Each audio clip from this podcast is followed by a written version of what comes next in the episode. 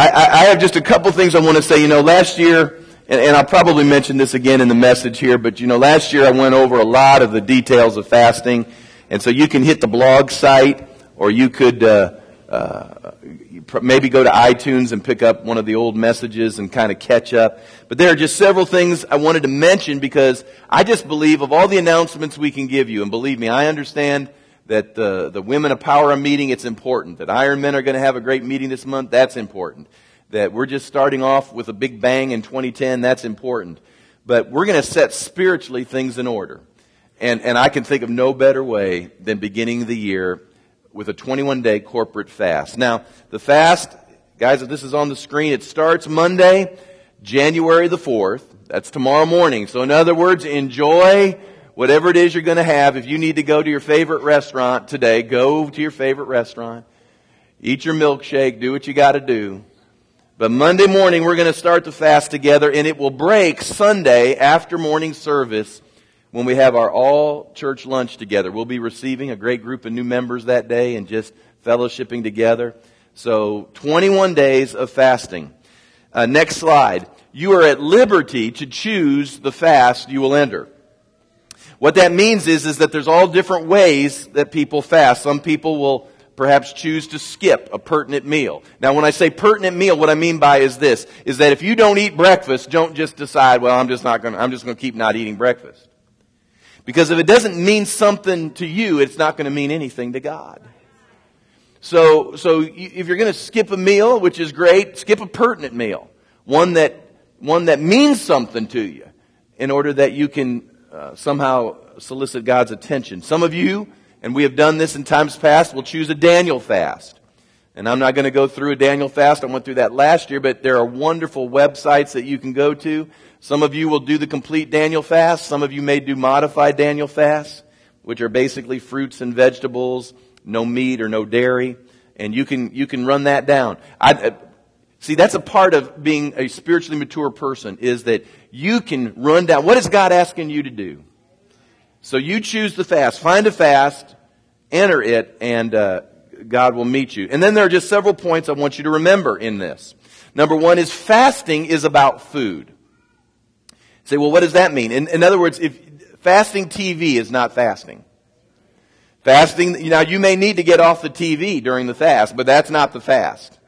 Fasting your Nintendo, while it may be beneficial, is not what fasting is about. It's not putting the Wii up or whatever it is. Fasting is about your food. I wish I could go through again and tell you how many times food got people in trouble in the Bible. You remember Esau sold his inheritance, his birthright, for a, a bowl of soup. It was Adam and Eve who got a hold of a bad piece of fruit. And it messed us all up. I mean, it's interesting. Food, food is what sustains us. Food is what drives us. And, and we need to understand fasting's about food. Number two, even abstaining from food, one should still drink water. A lot of people think that fast means I don't put anything in, but you should always drink water. Even a biblical fast, there's no biblical fast without water. So still be giving your body water. Number three, there are some of you in here that have medical conditions that you need to consider what it is you're going to do in order to enter a fast. If you have diabetes or maybe a pregnancy, uh, maybe you're under physician's order, um, please keep these things in mind. And, and obviously you want to seek the Lord. If the Lord tells you to do a certain thing, then you need to do it. But if, if you're just doing it in order just to to do something, you need to consider your medical conditions and what might be entailed in that as well. Number four, don't pry into other people's fasting choices. Now, I've, we've done this for several years now and I've learned a few things and everybody's kind of interested. What are you doing for the fast? Well, I've decided to do this or I've decided to do that. And what ends up happening is, is, is that there's somehow another, and I don't quite understand it, but it's almost like we've got this, this standard of, well, well, I'm on a Daniel fast skipping a meal. Well, I'm just doing a modified Daniel fast. Oh! I can see you're not really getting into this. Like, see, just, just don't do that. Alright? Nobody, I have not, I have not appointed a fast sheriff, uh, a fast detective to go figure out what everybody's doing. Learned a long time ago. You can't make people do anything they don't want to do. And, and, and if you can get them to do just something, that, that's usually a good thing.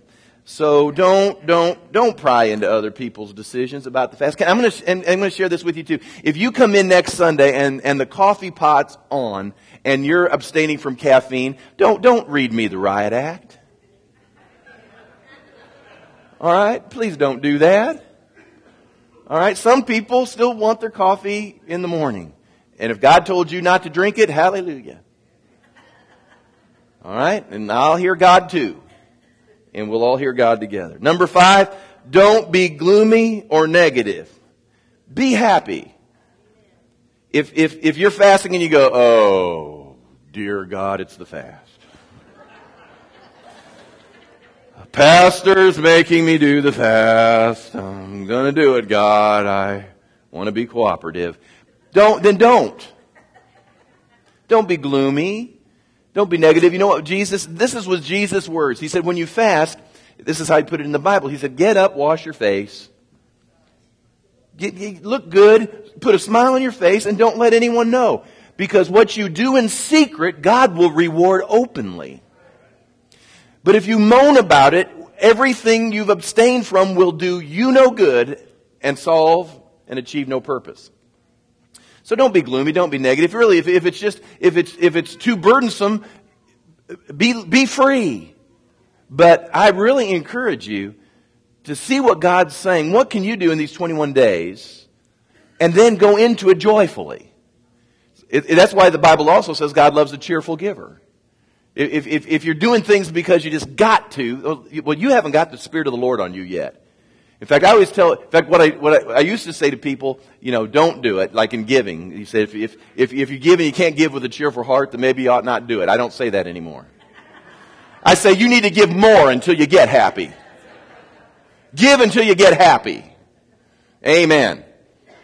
And then number six, use the time saved from eating to pursue God's presence and His purpose.